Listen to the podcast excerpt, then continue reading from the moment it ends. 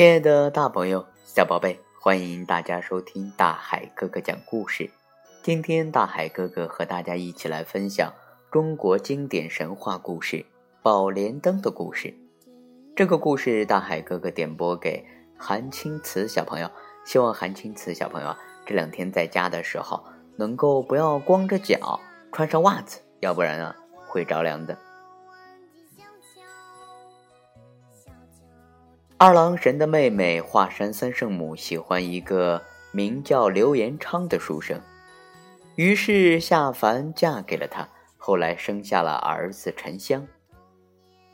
二郎神大怒，派哮天犬偷走了三圣母的宝莲灯，并把三圣母抓住，压在华山下的黑云洞中。沉香八岁时渐渐懂事了，他从父亲那里得知。母亲被压在华山下，一心想救出母亲。沉香来到华山，却不知道母亲被压在哪里，伤心的哭了起来。沉香悲痛的哭喊声惊动了路过华山的霹雳大仙。霹雳大仙将沉香带回自己的住所，教给他各种武艺。十六岁那年，沉香告别师傅，要去华山救出母亲。霹雳大仙送给他一把开山神斧。沉香来到华山的黑云洞前，大声的呼唤母亲。他的呼唤声穿透重重石壁，传入三圣母的耳中。三圣母怕沉香年幼，不是二郎神的对手，让沉香去向舅舅求情。沉香向二郎神苦苦哀求，谁知。二郎神不但不肯放出三圣母，而且还想杀了沉香。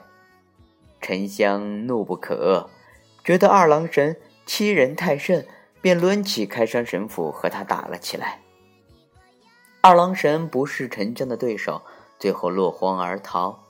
沉香夺回了宝莲灯。沉香回到华山，用开山神斧劈开了华山，救出了母亲。从此啊。三圣母刘延昌和沉香一家团圆，幸福的生活在一起。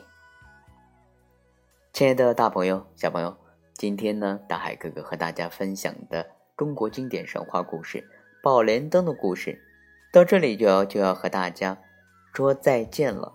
其实大海哥哥觉得，嗯，虽然现在的生活啊比较苦，但是能够一家人快快乐乐的在一起。就是最重要的，然后人呢要知足常乐，同时呢，大海哥哥也把这句话送给所有的大朋友，嗯，然后呢，幸福家庭美满，只要是一家人平平安安、健健康康，我觉得这才是最重要的。